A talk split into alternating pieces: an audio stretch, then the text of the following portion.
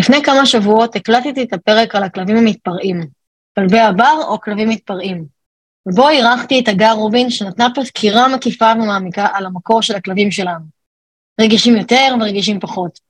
השיחה מאוד התארכה והחלטתי באופן ספונטני לחלק את הפרק לשני חלקים.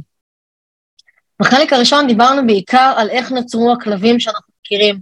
אלה המעורבים שאנחנו מכירים מכל העמותות, אלה שאנחנו מאמצים ועושים לנו הרבה בלאגנים ברחוב, אלה שהגיעו בעצם מכל מיני כלבים פרימיטיביים, על הביות שלהם, ומה זה בכלל כלב בר, שגם הבנו שכלב בר יש רק סוג אחד, כלב בר אפריקאי.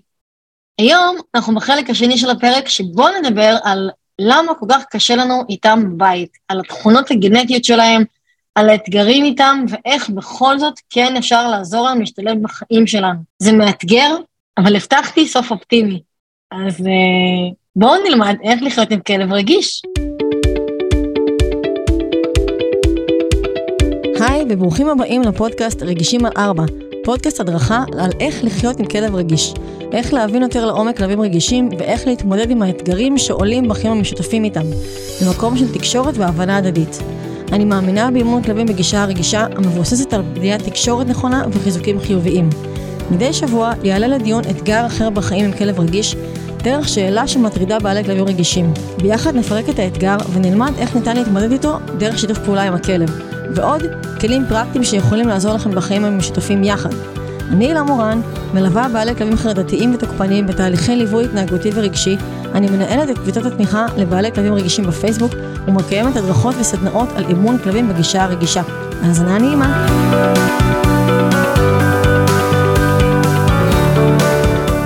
היי אגר. שוב. מה קורה? שוב שלום. מה שנקרא, אה, לקחתי אותך לשני פרקים בלי שתכננתי. אבל אה, סך הכל, יש לזה מטרה טובה. אני שמחה שגם עם הלו"ז שלך את הצלחת אה, בספונטניות להגיע היום לפרק.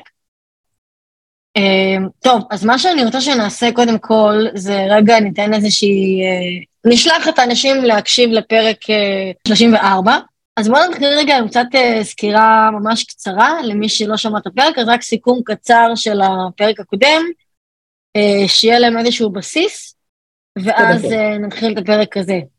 אוקיי. אל תגלי את הכל, רק את המקטנה, כדי שכן ישמעו את הפרק.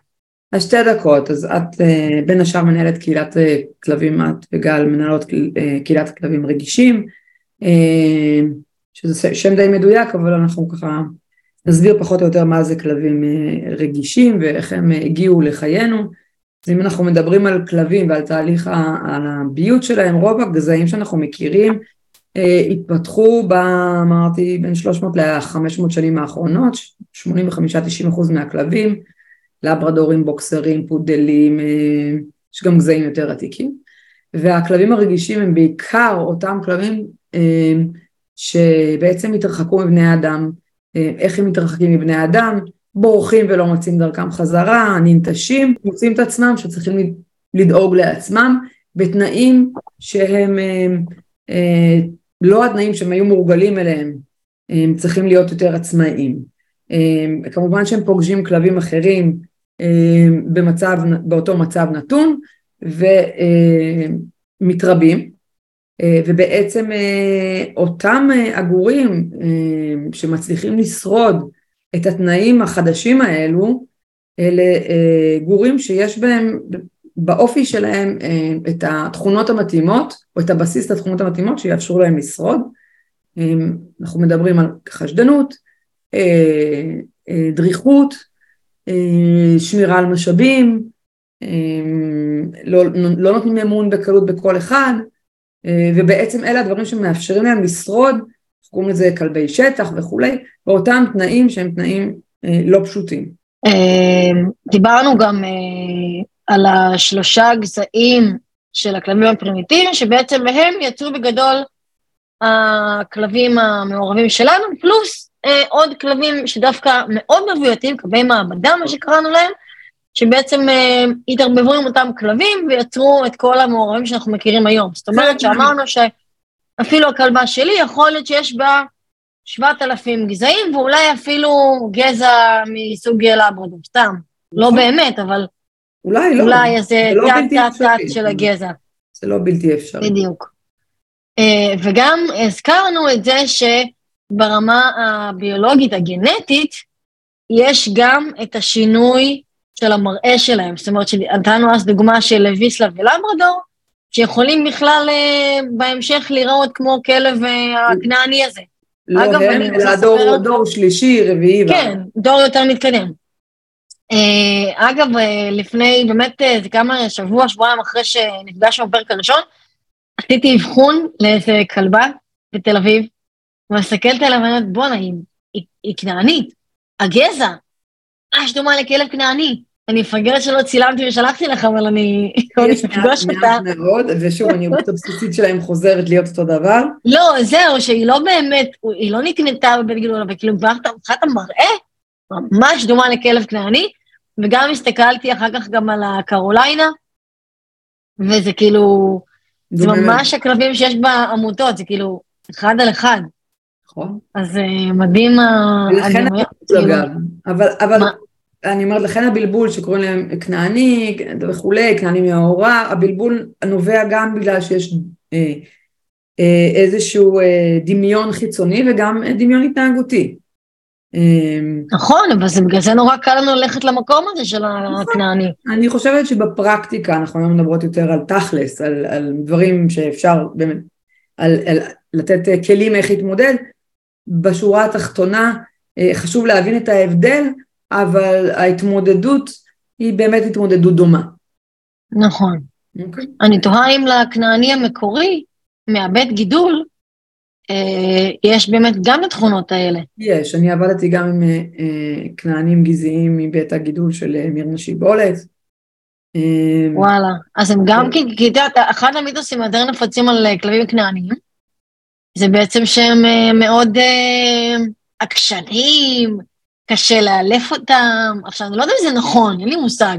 אה, מה זה קשה לאלף? וזה גם עניין שהוא... יש, לא ניכנס לזה כי זה, אפשר להקליט איזה פודקאסט, אבל כן, יש מבנה אישיות, ויש מבנה אישיות של כלב שהוא יותר תלותי, ולכן הוא יותר מקשיב במרכאות, ויש כלב שהוא יותר עצמאי, זאת אומרת שמבחינתו עכשיו ללכת ולחקור זה הרבה יותר מעניין מכל דבר אחר שאני יכולה להציע לו, זה לא אומר שהוא אוהב אותי פחות, זה לא אומר שהוא חכם פחות, זה פשוט אומר שהוא יותר עצמאי. אוקיי? רואים, ורואים את זה גם, כן. תכונה שרואים גם אצל בני אדם, אנחנו מדברים על אה, אה, קבלת סמכות וכולי, סמכות לא במובן הכוחני של זה, אלא... אה, מישהו מעליך, כאילו. אה, כן, יכולת שלך. כן, להכיל בוס וכולי, אז אה, שוב, מזכיר לי את הכלבה שלי. אוקיי, וגם יש אגב, אה, אה, יש לי אה, שלושה כלבים, אה, פוינטרית אה, חדשה יחסית, חצי שנה, אה, שעברה גיהנום, אה, ופוינטר הם כלבים אה, נהיגים בסך הכל, מאוד, להבדיל. מאסקי מעורב, שהוא לא נהיג, בחוץ, אני מדברת הכל בחוץ, לא מה שקורה בתוך הבית. והגור אה, בעצם הגיע אליי אותי לאומנה עם שבעה גורים, השארתי גור אחד. אה, שהוא מעורב לכל דבר, לא הגור הזה, הוא לא משהו. כולם יצאו מאוד מוערכים והוא מאוד ביגלי, ואם מישהו מכיר ביגלים, הוא מתנהג, הוא לא נראה כמו, מתנהג כמו ביגל, מכניס הכל לפה ולא, ולא כל כך אה, שם בחוץ, בבית מאוד כן, אה, והוא הוא, הוא עצמאי. אוקיי. זאת אומרת, יש לי הכל מהכל, ואז כשאני אגב עובדת עם לקוחות ואני מראה להם את שלושת הכלבים שלי ואת השוני ביניהם ואת הרמה השונה של כמה הם קשובים, אה, אז אני אומרת להם, וזה מה זה אומר עליי בתור אה, מאמנת כלבים? שהפוינטר נכון. נכנסה אליי בשנייה, לא משנה לאיזה נוכח של גירוי, וההסקי אה, עושה לי אצבע משולשת. אז מה זה אומר עליי? אני אותו אדם, אני עובדת איתם בדרכים זהות. האם זה הופך אותי למשהו אחר? לא.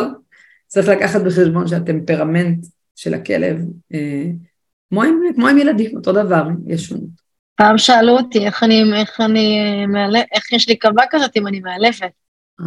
כלבת הגפנים. זה כמו לשאול אה, מורה לחינוך מיוחד, איך יש לה אה, ילד או ילדה על הספקטרום, באמת. כן. זאת אומרת, יש דברים שהם לא בשליטתנו. לפעמים... אני לא חושבת שאם היא לא הייתה תוקפנית, הייתי במקום שאני נמצאת בו היום, אני חייבת להגיד.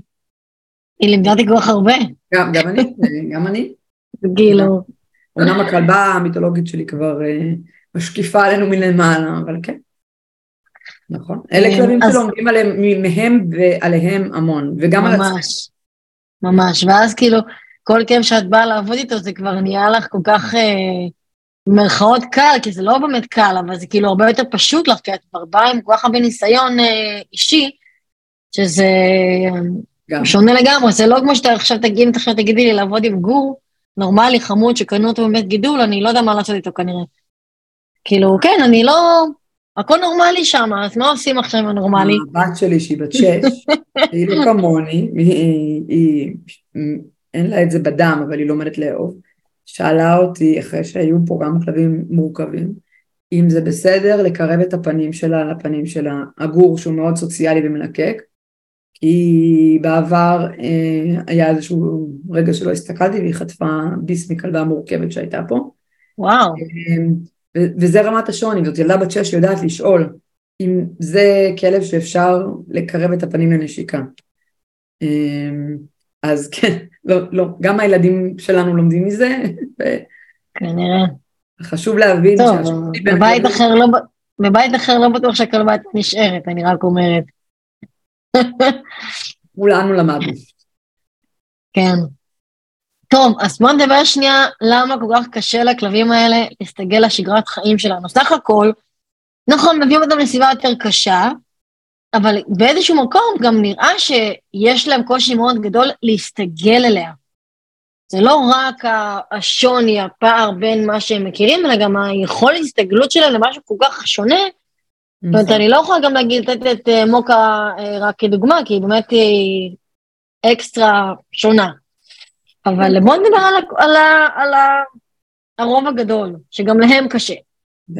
אז בואו בוא נתחיל מעוד פעם. הכלבים האלה הם, התפתחו בתוך הם, נישה אקולוגית, כשאנחנו אומרים נישה אקולוגית זה אומר איזשהו אה, אה, תא שטח מסוים, אה, שבו הם היו תלויים ברמה כזאת או אחרת בבני אדם, חלק יותר, חלק פחות. אה, התלות יכולה להיות אך ורק אה, התקרבות למגע, לחתור לשאריות זבל, יכול להיות יותר מזה, יכול להיות פחות מזה, אבל עדיין בסופו של דבר הם חשופים, הם לא ישנים בתוך הבית, לא ישנים בתוך חצר, ובעל חיים שהוא דרוך, או סליחה, בעל חיים שצריך לשמור על עצמו 24-7, אם הוא לא שומר על עצמו 24/7 הוא הרבה יותר פגיע מכלבים, מאנשים, מחיות בר, זאת אומרת שהם מאוד מאוד דרוכים. מה זאת אומרת מאוד מאוד דרוכים? זאת אומרת שהם מאוד מאוד, אה, אה, כל גירוי, קולי, ויזואלי, אה, חישתי, אה, ריח, אה, כבר גורמת להם להיכנס למצב של דריכות, חשוב להגדיר מה זה מצב של דריכות. מצב של דריכות הוא מצב שבו בעל חיים, בן אדם, כלב, כל בעל חיים נוסף, אה, אה, בעצם נכנס למצב שבו הוא אה, מזהה משהו שהוא שונה מהרגיל, והוא בעצם צריך לגייס את היכולת שלו לקבל אינפורמציה על הסיטואציה שהשתנתה, על הטריגרים החדשים האלה.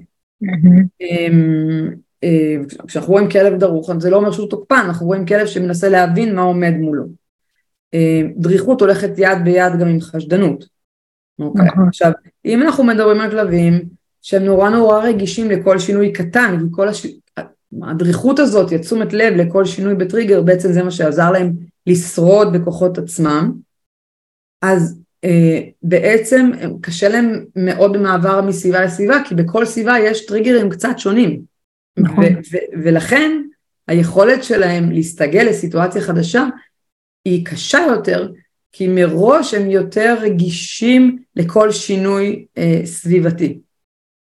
והסביבה שלנו משתנה המון במהלך יממה אחת. המון, בעיר המון, זה ריח, זה תנועה של מכוניות, זה רעשים שונים. אה, גם בעולם שלנו, גם השגרה שלנו משתנה. היום אנחנו לבד בבית, מחר באה אלינו חברה, מחרתיים נכון. אנחנו מארחים אה, כבר משפחה, כאילו... נכון. יש כל הזמן גירויים מסביבם. היכולת של, שלהם אה, לשלוט בסיטואציה נלקחת מהם. אם הם היו כלבים שהיו רגילים לחיות אה, חופשיים ולהתרחק מדברים שהלחיצו אותם, נלקחת מהם ברגע שאני עזבי רצועה, רצועה זה ברור, גם אה, ב, ב, בתוך ארבע קירות, אלה כלבים שאם היינו פוגשים אותם, את חלקם לפחות, אה, אני יודעת מה, אה, בשדה, הם היו נובחים עלינו מרחוק, מתריעים. נכון. אבל עכשיו כשאנחנו נמצאים בתוך בית, לא משנה איזה בית אגב, 160. הם יכולים להפוך את זה להרחקה. במקום. בדיוק, הם מרגישים שהיכולת שלהם להתרחק במידה שהם מרגישים בטוחים היא לא מספקת. Okay? אוקיי? וזה לא משנה אם זה בית של 50 מטר או בית של 100 מטר לצורך העניין. בגלל זה אחד הדברים שאני אומרת המון כשאני עושה עבודה עם כלבים כאלה, לא משנה אפילו מה הבעיה. ברגע שהכלב אה, יצר איזושהי הימנעות, התרחק מהסיטואציה, מעולה. את זה אני מחזקת, לא יודע שהוא יתקרב, בין אם זה תינוק, בין אם זה אורח, בין לא משנה מה זה. לגמרי, לגמרי, לגמרי, לגמרי. ואנשים דווקא חושבים שזה ההפך, דווקא אני רוצה ללמד אותו שכן יתקרב, לא. אתה רוצה ללמד אותו שיכול להימנע כשמשהו מלחיץ אותו, כי אם הוא לא ילמד את זה, הוא ירחיק במקום להימנע. כשאנחנו אומרים להרחיק, זה יכול להתחיל מנביחות מאיימות, אבל בלי נשיכה, וכלה נכון. בנשיכות בעוצמות שונות. אם, אה. אם הכלב מספיק מפחד, אז הוא כנראה ינבח רחוק, אבל אם הוא קצת יותר אמיץ, כמו שלי, כן. חתירה למגע ונשיכה בלי בכלל להתבלבל. חשוב להגיד שהביטחון שהם רוכשים, או במרכאות ביטחון שהם רוכשים בתוך בית, זה לא תמיד באמת ביטחון, אלא זו התחושה של אין לי ברירה, אני חייב להגן על עצמי בכל מחיר, כי אין לי יכולת להרחיק את האדם הזה. אז זה שהוא נמצא בסלון נכון. שלי ואני נמצא בקצה המסדרון, זה לא מספיק מנקודת המבט של הכלב, כדי שאני ארגיש בטוח. נכון. אני רוצה אותו 200 מטר רחוק ממני בשטח, אה, ולא אה, יודעת מה כמה דירה, 15 במקרה טוב, 15 מטר שזה בין קירות. אה, אז אנחנו רואים, כן, השתנות, הימנעות זה דבר שאנחנו, בכלבים האלה שהם חשדנים, זה דבר מעולה. אגב, שוב, בגלל שיש לי ילדה בגילאים האלה, גם ילדים מלמדים להימנע מסיטואציות שלא נעימות להם. במקום להרביץ וכולי, מאוד, זה מאוד בגן, בגן חובה עובדים על זה הרבה. זאת אומרת, וואו. ילדים, כן, אה, לא טוב לך, תלך. Mm. לא ידעתי. כן. כי לילד שלא טוב לו בסיטואציה, לא תמיד, שוב, הכל צריך להיות מאוזן, אנחנו לא רוצים ילד שנמנע לגמרי מסיטואציה חברתית, אבל בני אדם בקבוצה נכון. קצת שונה, אבל בגדול היכולת הזאת היא להגיד זה לא טוב לי ואני לא רוצה קונפליקט, היא יכולת שהיא טובה לבעלי חיים חברתיים, כי בעלי חיים חברתיים, הם, אין להם רצון כל הזמן להיכנס לקונפליקטים. זה דבר מלחיץ. הפוך, בדיוק. להפך, כן. אז דיברנו בעצם על זה שאנחנו רוצים לחזק להם את ההימנעות. רגע, רציתי שנייה להוסיף משהו? כן. תוך תחתיב. חשוב לי להוסיף גם, שרובנו גדלנו, אה, יכול להיות שגם הזכרנו את זה בפרק שעבר, אני יודעת, על איזשהו אה, מיתוס או מה זה כלב, שאבנו את זה מספרי ילדים, שאבנו את זה מסרטים, ומבחינתנו כל הכלבים הם כלבים שאוהבים אה, את כל בני האדם, קופצים על כולם, לקקים את כולם, ובעצם מה שנקרא הוליווד קצת הטטה אותנו, גם בדברים נוספים, גם בנסיכות ונסיכים. ו- ובעצם יש שונות אדירה בין כלבים, יש כלבים שאוהבים את כולם כולל כולם, אני לא מדברת על המתפרעים, אני מדברת על, על הזעים היותר אה, באמת אה, אה, אה, מערביים של המאות שנים האחרונות. אה, ו- וזה מאוד מבלבל אנשים כי, אה, כי יש לנו בראש משהו מאוד מובנה של מה זה כלב, אבל יש נכון. מעל 400 גזעי כלבים שיש להם טמפרמנט שונה. בדיוק. וזה נכון. חשוב להגיד את זה. אה, אז צריך להכיר את הכלב שלנו וגם להכיר מה, מי הוא ומה הוא ומה הרצונות שלו והאם הוא כלב סוציאלי שקשה לו עם זרים או לא, מהי תקרת הזכוכית שלו, היכולת להשתפר בתוך מי שהוא. זה, מהניסיון שלי, התקרת הזכוכית של הרבה מהם היא פשוט, היא לא גבוהה. הם צריכים עוד עזרה כדי להצליח להכיל את השגרה שלהם, על זה היה לי פרק שלם, כן? על העזרה שצריך לתת להם. אמ, אז מה עוד כן יכול לעזור? דיברנו רגע על, אה, עכשיו על הימנעות, לחזק דווקא הימנעות ובחירות נכונות, וגם הזכרת משהו מאוד מעניין, שאין להם שליטה על הסיטואציה, אין להם יכולת בחירה. עכשיו, מצד אחד, אה, יכול לבוא להג... מישהו להגיד, אני לא יכול שהכלב יבחר, כי יכול להיות שהוא יבחר לנשוך אה, בן אדם. נגיד, אני לא יכולה לתת למוקה לבחור, תבחרי. אז מה היא תבחר? להרחיק, היא כבר למדה כל כך הרבה זמן שזה משהו שעובד לה. זאת אומרת, עוד לפני שהיא הגיעה אליי למדה את זה כנראה. אז, אז אני לא יכולה תמיד לכלב לבחור, אבל באיזה אופן אנחנו כן יכולים לתת להם שליטה בסיטואציה. אוקיי, okay, אז, אז יש כמה, כמה דברים. אה, קודם כל, יש כמה אה, אבני יסוד שקשורים ל, לרווחה של יצורים חיים באשר הם. בני אדם, חופים, שוב, בעלי חיים באשר הם. אחד, כשאנחנו אומרים בחירה, אז אנחנו מדברים, זה שווה ערך לשליטה בגורל.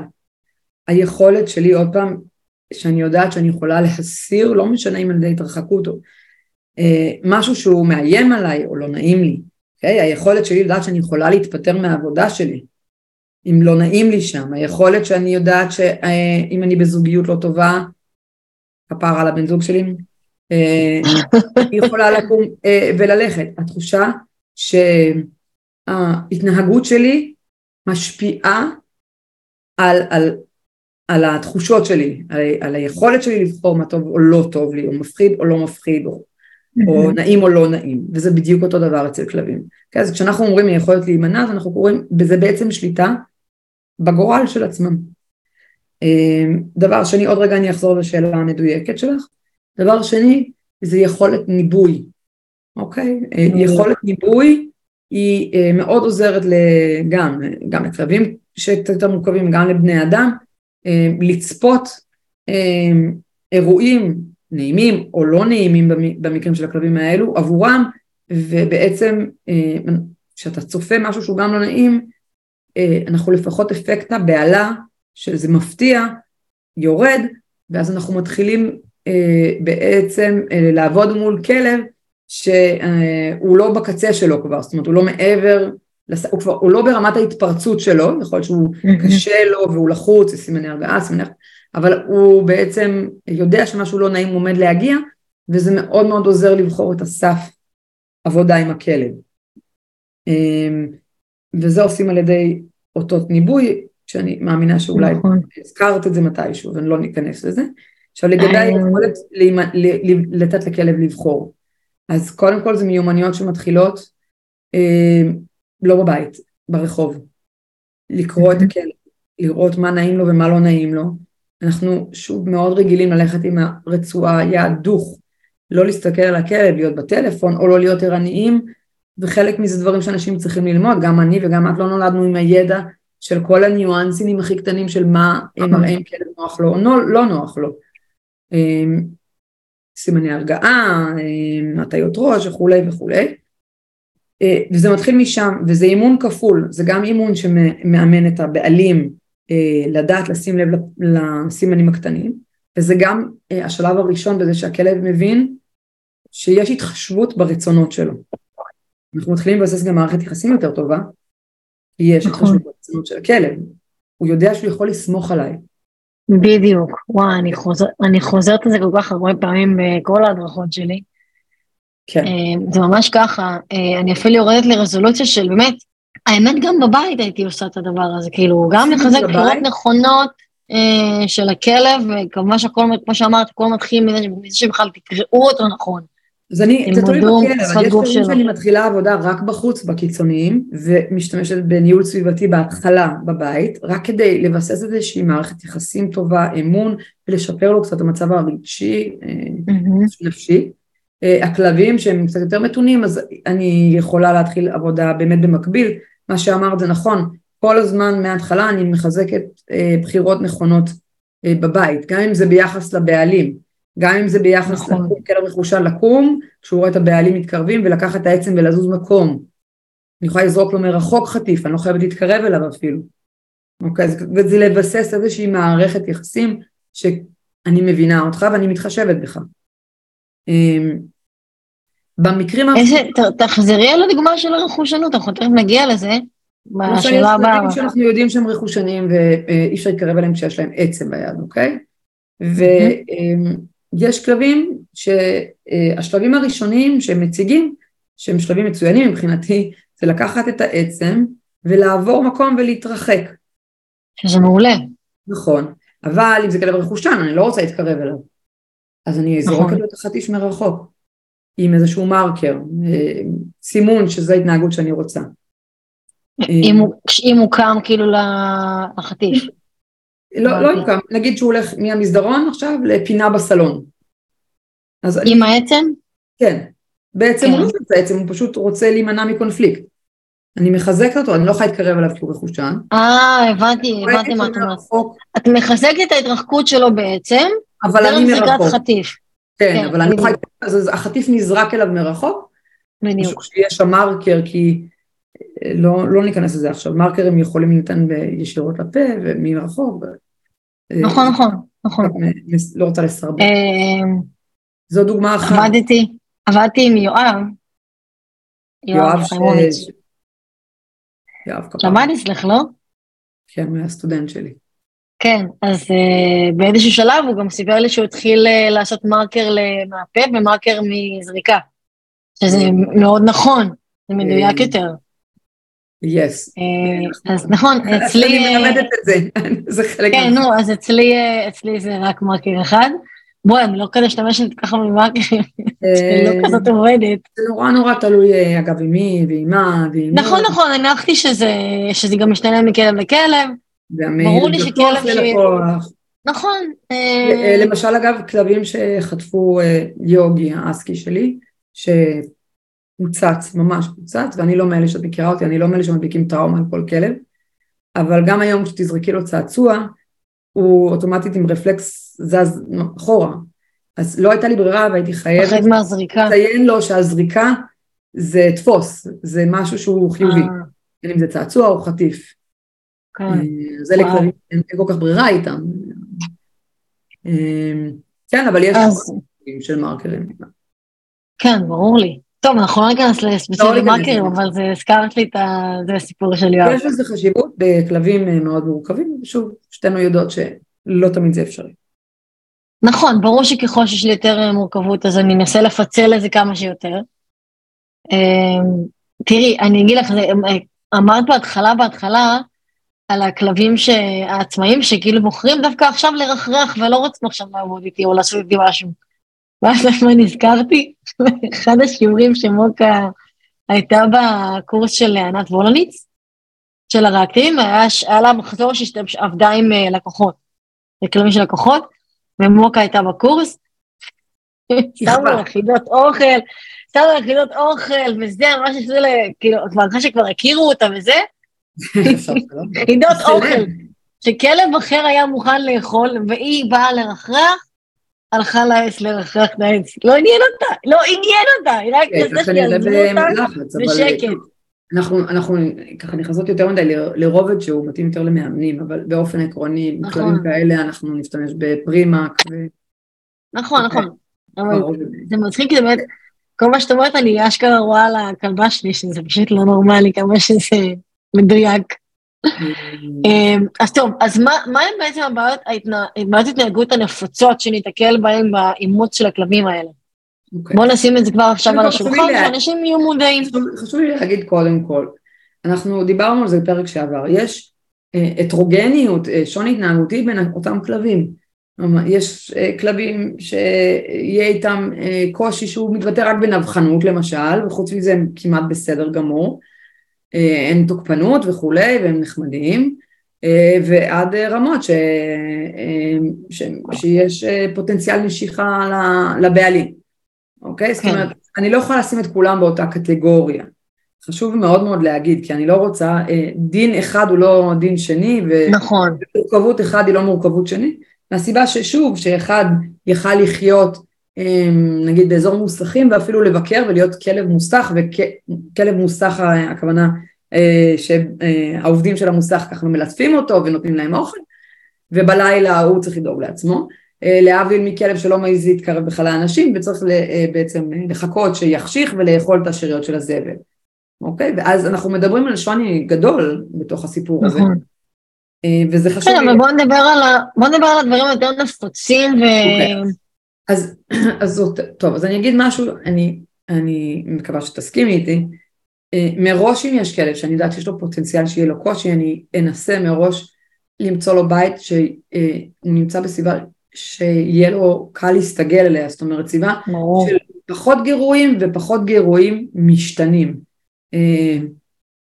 טיול בשדה, למשל, הוא לא עמוס מבחינת גירויים, כמו טיול בעיר, מהסיבה שכמות הריחות שמשתנים, יש שינוי של ריחות כמובן, מסתובבים שם חיות וזה, לא כמו בעיר שיש 7,000 כלבים שמשתינים על העץ, 7,000 אמרנו אה, מכוניות וכולי וכולי. אה, אז אני אנסה להתאים להם קודם כל מקום, אה, מגורים, שבעצם מראש ייתן להם נקודת פתיחה שיהיה להם יותר קל להתמודד איתה. זה קצת כמו ילדים, מבוגרים עם בעיות של ויסות חושי. לא תמיד. יש איך לטפל בוויסות חושי, אני הרבה פעמים נותן דוגמאות מעולם האנשים כי, כי זה אחד לאחד האמת היא. אמ, לא תמיד יש לי מה לעשות ואיך לטפל בוויסות חושי, כי בסופו של דבר זה, זה נוירולוגיה, אה, איך המוח אה, מאבד את הנתונים ובאיזה עוצמה.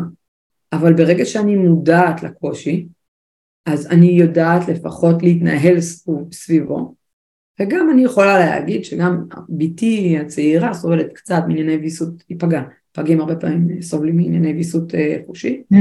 אנחנו יודעים שיש לה בעיה עם אה, ריח חזק אה, ורעש חזק ביחד, כשאנחנו הולכים, אנחנו היינו בבית מלון, שם חדר אוכל ויש ריח כזה של חדר אוכל, והייתה רפלקס הקאה, והיא לא יכלה פשוט להיות שם, ומתוך המודעות שלנו, לא כפינו עליה ולא צעקנו, את חייבת להישאר פה, תפסיקי לעשות הצגות, אלא לקחנו את האוכל והעברנו אותו ישר לחדר. ואז אנחנו גם לא גומרים לבעיה להחמיר ולא יוצרים נכון. פחד בסיטואציות האלה, אוקיי? מעולה. לפעמים גם האינפורמציה, הידע, ההבנה, היא, היא, לא לפעמים, היא תמיד חלק חשוב מאוד מתהליך הטיפול. כי גם אין לי יכולת לשנות את הדרך שבה הכלב חווה את הגירוי הזה, למשל, הצליל הזה כואב לכלב הספציפי הזה, אני יודעת שכואב לו, אז אני אתרחק משם כמה שיותר מהר. אוקיי?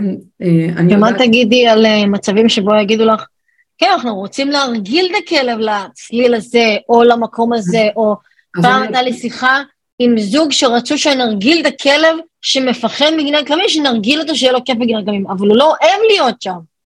אז אני נותנת, אז... אני באופן אישי נותנת המון דוגמאות מעולם האנשים, כי זה, כי זה קל לאנשים להבין את זה. אה, ואני תמיד שואלת אותם דברים, שואלת אותם מה קשה לך?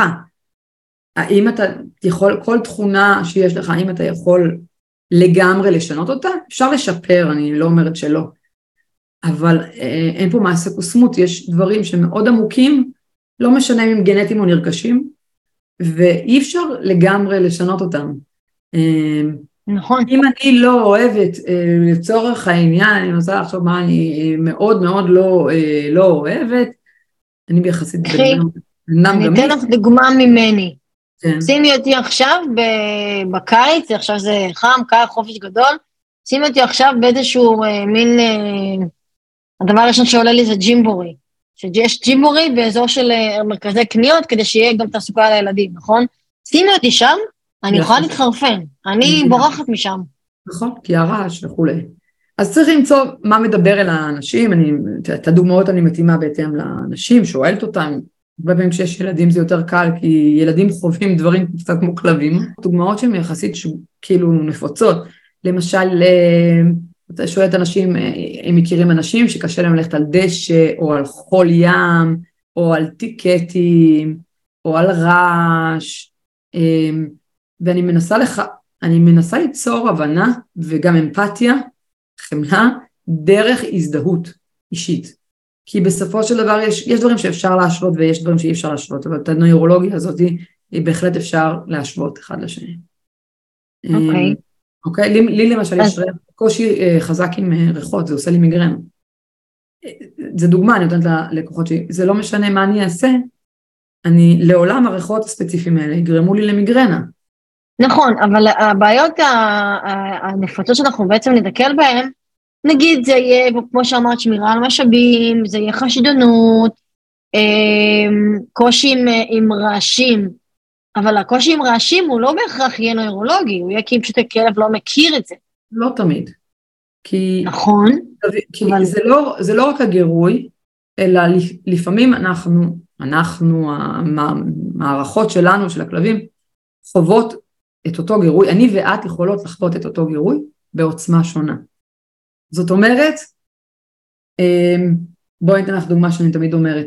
אומרת למישהו, אוקיי, תיגע במשטח הזה, הוא קצת חם. אחד יגיד, אה, זה חמים. אחד יגיד, אוי, זה רותח לי. אוקיי. אוקיי? זאת אומרת, האופן והעוצמה שבה בעלי חיים שונים חווים את עוצמת הגירוי, משתנה. נכון. נכון? שיש אמצע של איך רוב בעלי החיים, איך רוב הכלבים חווים את הגירוי, אבל תמיד יהיו לך בקצוות את אלה שמאוד קשה להם, או את אלה שהם מה שנקרא, אה, הכלבים האלה ששום דבר לא מזיז להם, פצצת אטום תיפול לידם והם אה, ימשיכו לקפוץ על הענן שלהם. אז בוא, אני רוצה שכן תתעכבי על, על הדברים הנפוצים שכבר הזכרת, אוקיי, אוקיי, הדברים הנפוצים, טריטוריאליות מה שנקרא, אוקיי. אלה שומרים בעצם על הסביבה. נתחיל בעצם התכונות ה, אה, שבאמת מאפיינות את מרבית הכלבים האלה בעוצמות שונות, אחד זה חשדנות, זה אה, חוסר יכולת לסמוך על אה, אנשים אה, חדשים, בייחוד בשלב שבו הם כבר מתבגרים, בדרך כלל מגיל שישה, שבעה, שמונה חודשים בערך. יש כאלה שכבר רואים את זה לפני וזה סימן שמנבא שחומרת המצב היא קשה יותר.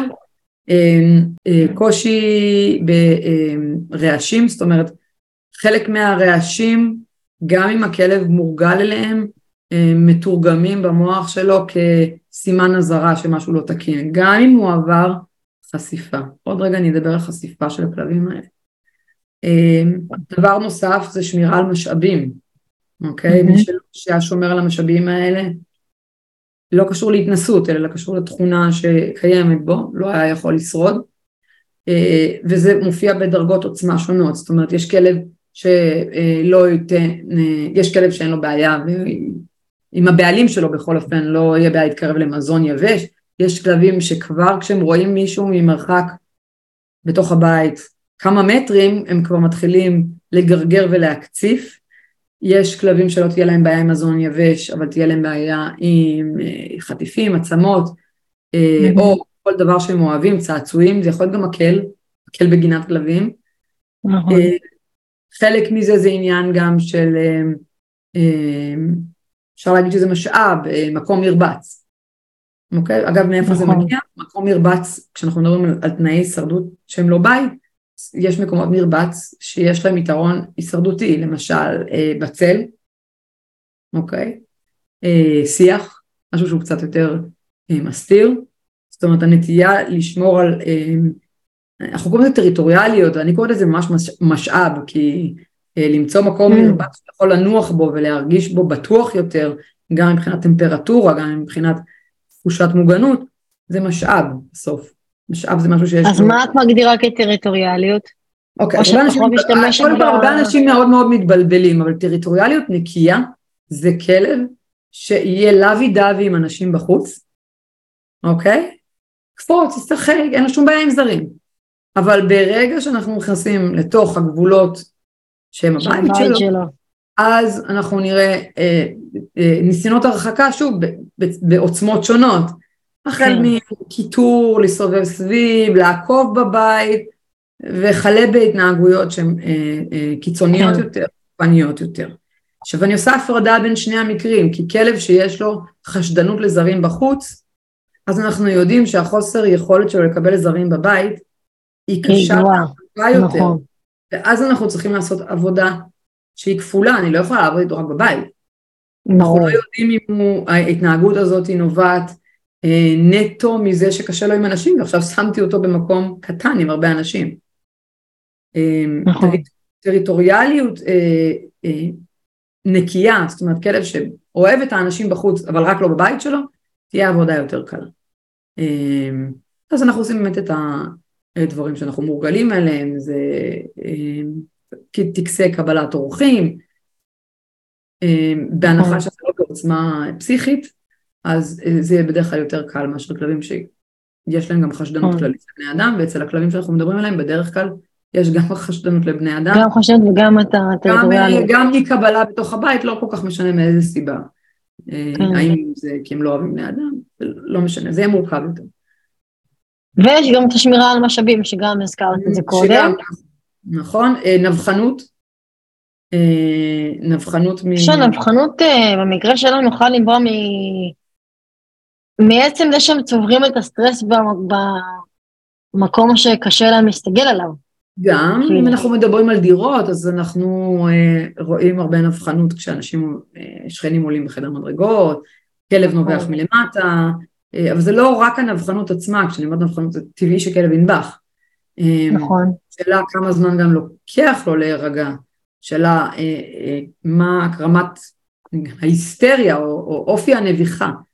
לתת נביחה זה טבעי לגמרי, כלבים מתקשרים באמצעות נביחות. אבל אם עכשיו הגירוי עבר וחצי שעה, 40 דקות, שעה, אחר כך הכלב עדיין נובח בסערת רגשות, זה באמת מקשה. זה מראה שיש לו קושי להתאושש. כן, נכון, מה שאנחנו קוראים מעברים רגשיים. יכולת לנוע מרגש לרגש. בדיוק. אה, אה, דברים מסוימים אה, נוספים זה הולכה ברחוב, זה ריאקטיביות.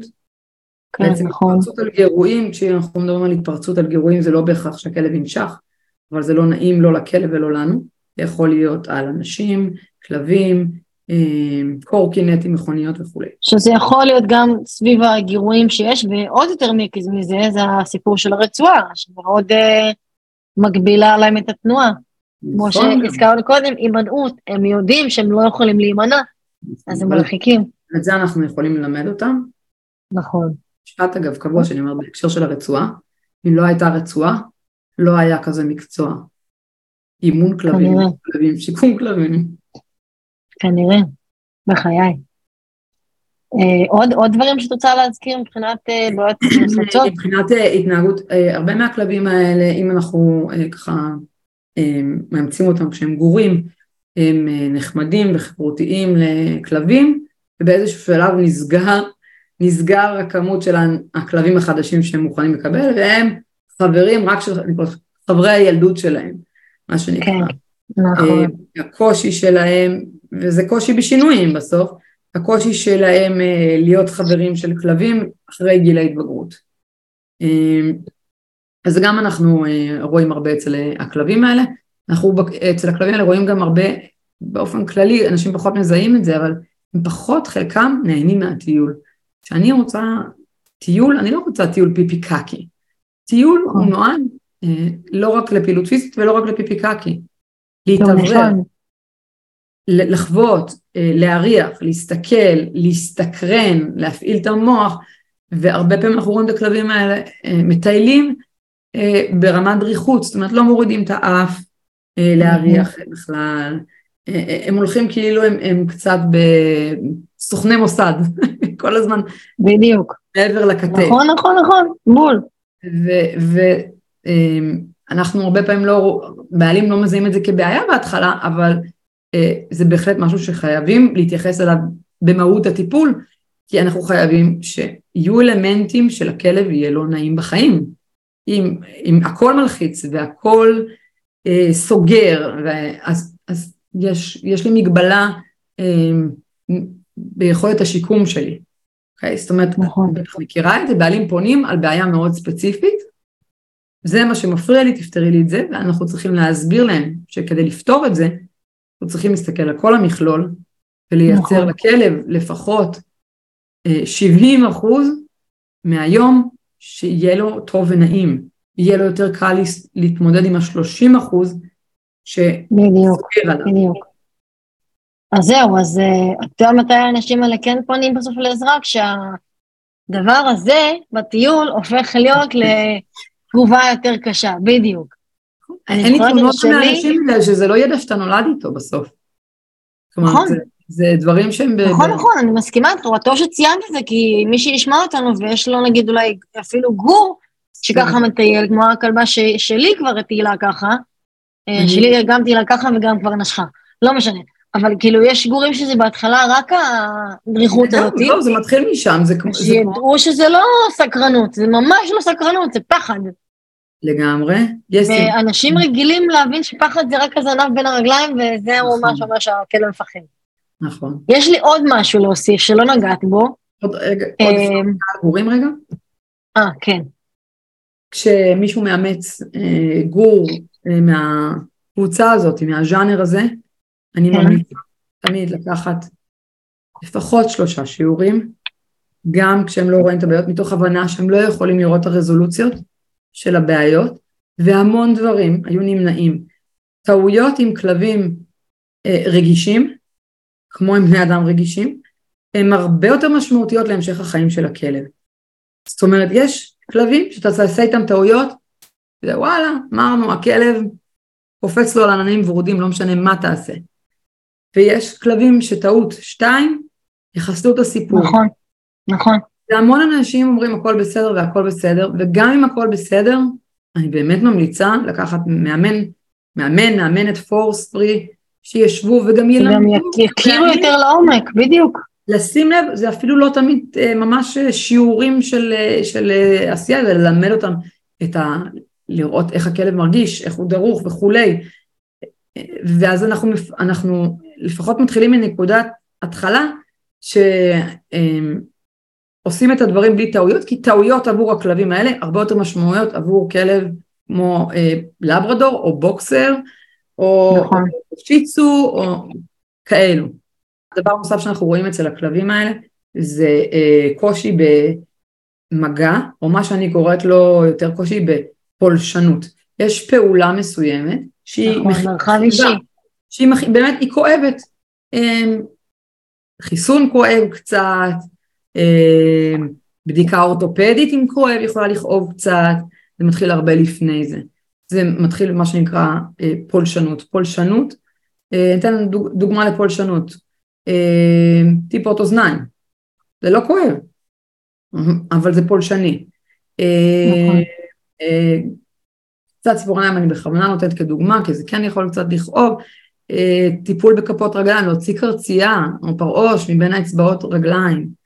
אה, ומאוד חשוב להבין את זה, אבל זה לא כואב, אבל זה לא כואב, אבל זה לא, אבל זה לא משנה, ברגע שנלקח מהכלב התחושה שהוא יכול להסתלק משם, אה, אז אנחנו יכולים לקבל תוקפנות. והעבודה על זה שהכלב יכול, יוכל לשאת אה, נכון. טיפולים בסיסיים, שעבורו הם פולש, פולשניים, אה, היא, היא מאוד מאוד חשובה. אה, אני עוד פעם נותנת רגע דוגמה מעולם הילדים, קציצת ציפורניים אצל ילדים. גם אם הילד לא חווה שום דבר לא נעים, זאת אומרת לא קצצו לו את האור, תחושה שלוקחים ממך את השליטה, אה, וזו תחושה לא נעימה, הרבה מאוד ילדים לא אוהבים את זה, למרות שזה לא כואב. זה, זה מאוד מאוד דומה. זה פשוט לא נעים. זה פשוט לא נעים שלוקחים ממך, אתה, אתה סוג של אה, כפות בסיטואציה, אה, ואין לך יכולת שליט, שליטה.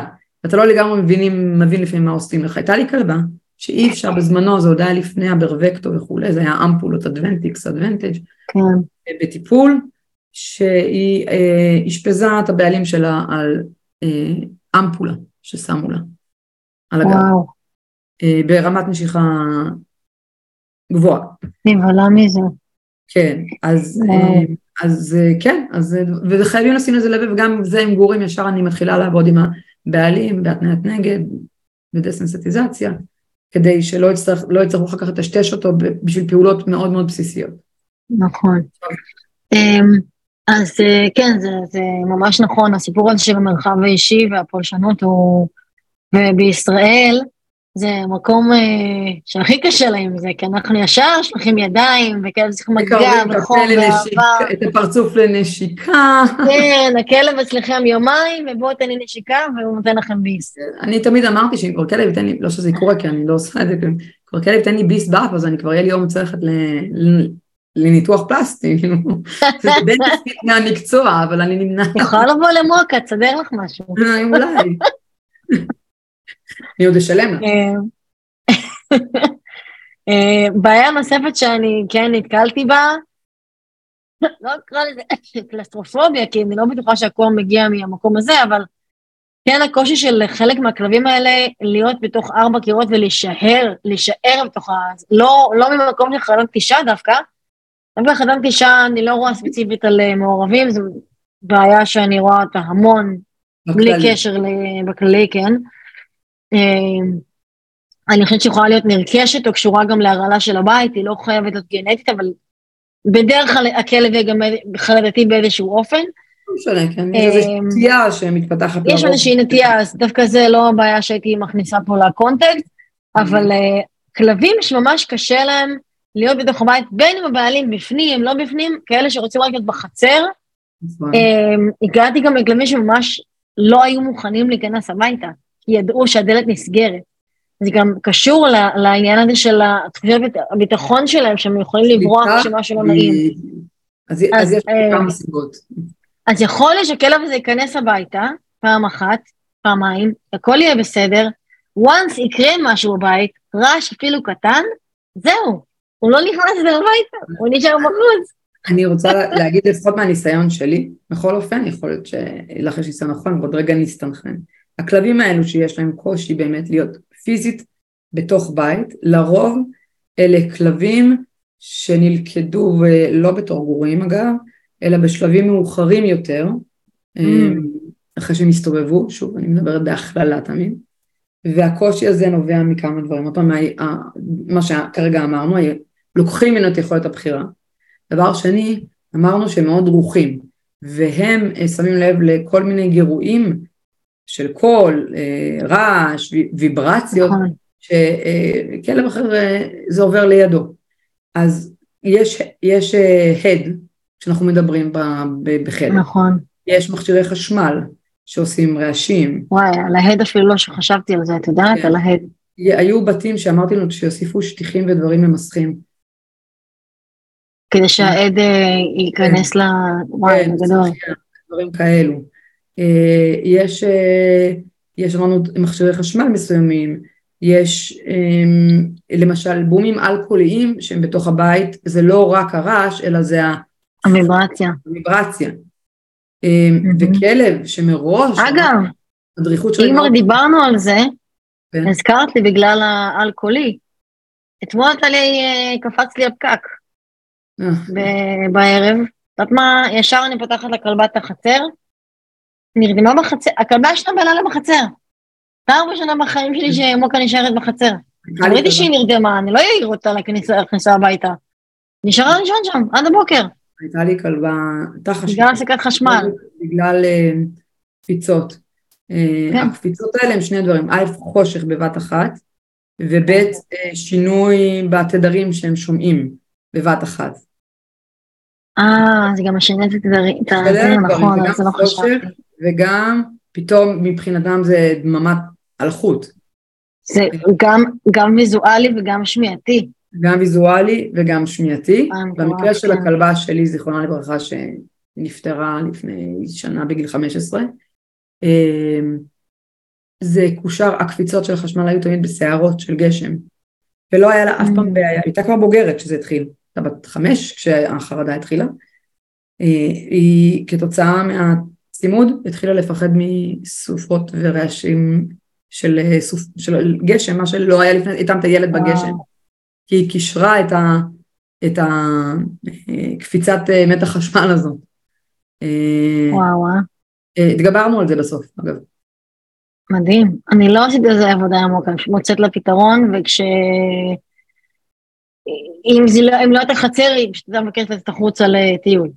אמ, טוב, אז אני רוצה להגיד לך שיש קבוצת וואטסאפ של מאחורי הקלעים של הפודקאסט, לכל מי שעוקב ורוצה לדעת איזה פרקים הולכים להיות, ואני שואלת אותם כל מיני שאלות, הם יכולים לשאול אותי שאלות בחזרה, וכשכתבתי על הפרק שהולך להיות, אה, על, אה, על הכלבים המתפרעים, אז אה, שאלתי אם יש להם שאלות, ביקשתי מהם שאלות, וחלק מהשאלות שעלו, האם אפשר לצפות לשינויים בדברים כמו רצון למגע, רכושנות, קבלת זרים וכו'. אוקיי. לענות? אה, ויש לנו אה, משהו כמו חמש דקות אוקיי. לשאלות האלה של הקהל. האם יש תקרת זכוכית של דברים בסיסיים שפשוט, או שפשוט תמיד יהיו? והאם, שאלו אותי, אם חשבתי פעם להכניס עוד כלב הביתה, או שזה לא ריאלי עם מוקה. אני אענה לזה בסוף. אבל בואו נתחיל מהציפייה לשינוי. אוקיי, אז בעצם. בוא- אז בוא בוא עוד פעם נגדיר את זה. כשאני אומרת, ניתן דוגמה, כלב נבח או כלב נשך, זה נותן לי תיאור מאוד מאוד מאוד מעורפל. ולכן כשאני מדברת על קושי, קושי כזה או אחר, זה גם בעצם קצת מעורפל, כי הקושי יכול להיות קושי מתון, והקושי יכול להיות קושי מאוד מאוד אה, אה, עמוק. ולכן אה, היכולת שלי לשפר, אה, או לשנות לגמרי, אה, אני לא חושבת שאפשר, אפשר עם אנשים ספציפיים כן, אה, כלב שלא אוהב זרים אז עם אנשים קבועים וספציפיים, אה, כשהכלב הוא מתון אז בהחלט כן אפשר, אבל התשובה צריכה להיות לגבי העוצמה, זאת אומרת ככל שהעוצמה של ההתנהגות היא אה, נמוכה יותר, אז בהחלט אפשר להגיע לתוצאות משביעות נכון. רצון ו- ו- ו- וחיים משותפים סבבה לגמרי. נכון. אבל זה, זה נכון לגבי כל דבר התנהגותי בכל בעל חיים. זאת אומרת, אנחנו מדברים לא על אה, אה, פחד, חרדה, אנחנו מדברים על העוצמה של אותה בעיה. זה, זה גם העוצמה, אבל תראי, זה גם אה, תלוי בעלים, כי אני לא תיארתי לעצמי שאני אגיע למה שהגעתי עם מוקה, אני חייבת להגיד. זה לא שהיא מושלמת, ממש לא, היא מושלמת בדרכה שלה. אבל אה, עשיתי, באמת, אה, התמדתי המון, ונתתי לה המון את הקטע של הבחירות הטובות, ועזרתי לה המון, ובאמת היא למדה לסמוך עליי, ואני חושבת שכל מה שאני רואה איתה היום, זה רק כי היא למדה לסמוך עליי, לא כי היא באמת למדה שאנשים זה סבבה. לא, היא למדה איך להכיר אנשים ספציפיים שאני רוצה שהיא תכיר. חוץ מזה, יש לה חדר. יש פה שילוב שהוא גם מרכיב אנושי, נכון. שיש אנשים שמצליחים להבין שזה מי ש... ולחמול אותו, אה, אה, ולהבין ובאמת מתוך המקום הזה לעבוד ולשפר. ויש אנשים שמאוד קשה להם לקבל ש, שבעצם זה הליבה של הכלב, הוא לא הולך להיות נכון. משהו שהוא, זאת אומרת, אני חושבת שמידת ההצלחה תלויה גם בקבלה. בדיוק, בקבלה, ממש אה, נכון. שהוא רגיש. נכון, וגם אגב, קבלה חשובה. הקשר מתהדקת. אה, כשאתה נכון. אה, מבין, מבין איפה זה מגיע, חומל, לא מנסה לשנות את האופי הבסיסי, אלא מנסה לשפר את הקשיים שיש. נכון. אה, אז זה שילוב. מקווה שאני... תמיד שילוב. זה בסופו כל... אני חושבת גם... אני חושבת גם שיש תקרת זכוכית, אבל הם, גם, זו תקרה שיכולה להשתנות אצל כל כלב היא משתנה. זה מאוד תלוי בכלב, זה... מה? גם עם הגיל, גם כלבים משתנים. נכון. הם מתמתנים נכון, נכון. עם השנים, גם אנחנו מתמתנים. או מתמתנים או הפוך, את יודעת, לא בטוח מתמתנים כולם, כן? כל לא. המשוגעים. אמ, הדור שלנו נראה לי יותר. כן. אני חושבת שככל שתקבלו יותר את הכלב שלכם כרגיש ועם הקושי הזה, ותעזרו לו, ככה אתם תראו שינוי יותר אה, משמעותי. זה לא יכול להתבצע ממקום שהוא נטו טכני, כי כלבים, נכון, קודם, הם, הם מרגישים, הם מרגישים, כשאתה אוהב כלב אחר יותר, הם, הם, הם קולטים ניואנסים מאוד קטנים, זה צריך להיות משהו מאוד אמיתי, ולא רק אה, טכניקה של עבודת אילוף אימון. בדיוק. וואי, זה ממש מדויק. אני מאוד מזדהה עם הקושי אגב, כי אני, אני ואת עברנו אבולוציות שתינו בתוך הדברים האלה. נכון. ואני מבינה את זה, אני לא שופטת את זה. אה, גם לי היום אה, אה, ככה מצקצק, אבל למה אתה לא יכול להיות? כי הוא לא. נכון. ואני... אני לא אגיד שגם לי, נכון, גם, גם לי יש את הדברים האלה. כולם יש, זה נורמלי, כן? חשוב להגיד שגם אנחנו לא מושלמים, אני חושבת שהצלחה של טיפול גם קשורה בזה שתהיה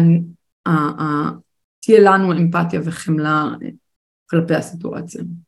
נכון. שהאדם נמצא בו. זה גם בעצם קשור להצלחה. אני אגיד על לגבי השאלה אם להכניס את כלב הביתה, רציתי המון פעמים להכניס כלב הביתה. בחיים עם מוקה ראיתי שזה... אני לא חושבת שזה לא אפשרי, אבל אני כן חושבת שזה סופר מאתגר, וזה פשוט ישבש לי יותר את החיים, ואני לא כל כך רוצה את זה בשביל עצמי. לך זה בטוח ישבש את החיים. בדיוק, אז אני בחרתי שאני לא מכניסה את כלב הביתה, אני אכניס כלב כשיהיה לי פחות כלב, והכנסתי חתולה, הכנסתי חתולה, ולא אגיד כן. לכם שזה קל. אוקיי. היום זה טיפה יותר קל, אבל גם היום, כשמעורב אוכל בסיטואציה, או שמוקר החליטה לשמור על האוכל בתוך החדר, ובא לצאת מהחדר ולשמור מחוץ לחדר, אז כן, יש סיטואציות שהן באמת אה, מאתגרות. לא מרימה? לא, אני, אני מרימה אחרי שאני רואה שהיא כאילו לא אוכלת, אבל אני שמה לפעמים, ואז היא פשוט יושבת מחוץ לחדר.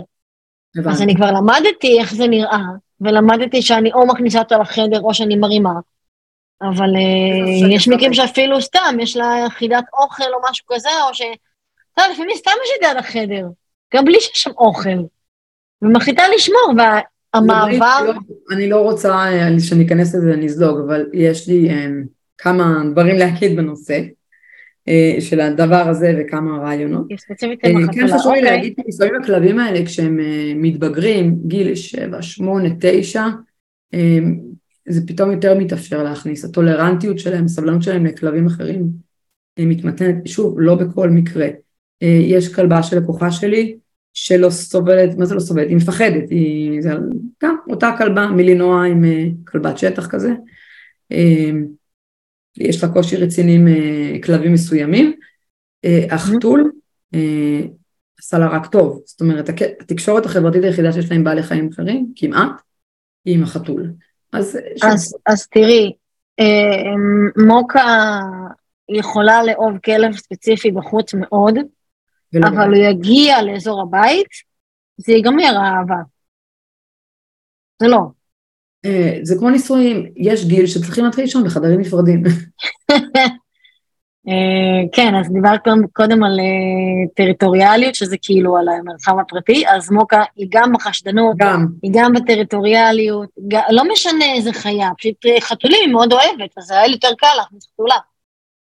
אבל עכשיו יש לי גם חתולה שלא רוצה שאני אכניס חתולים, אז אחת לא רוצה כלבים, אחת לא רוצה כן, הייתה לי גם כזאת. כן. כן, כן. כיף, סך הכל. אז כרגע אני עם שתיים, כלבה וחתולה, זה כרגע מספיק. אני כרגע עם שלושה אה, כלבים, ואין לא, לי- את הכוחות יפה. אה, להכניס אה, חתולים כרגע. אז שלושה כלבים יש לך גם אה, ילדים, בואי. זה אה, אה, יש ילדה והייתה גם חתולה. ילדה. חתולות, אה, אחת הרתמתי בגיל 18, לא מזמן. לא, אז, אה, אצלי שניים וזה מספיק. אה, טוב, אני קודם כל רוצה להגיד אה, המון תודה. בשמחה, היה לי כיף. התגייסת לשני פרקים, אולי יהיה לנו עוד פרק. רק תנו לי. לדבר. כן, אה? אה, נשים את הקישור שלך, תשלחי לי קישור, נשים קישור להרצאות.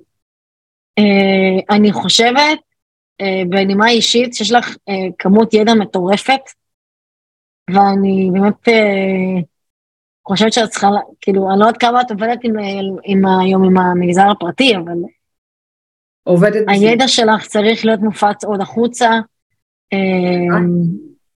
או בבתי ספר או כאלה, לא יודעת, באיזו מסגרת שכיף לך, אבל...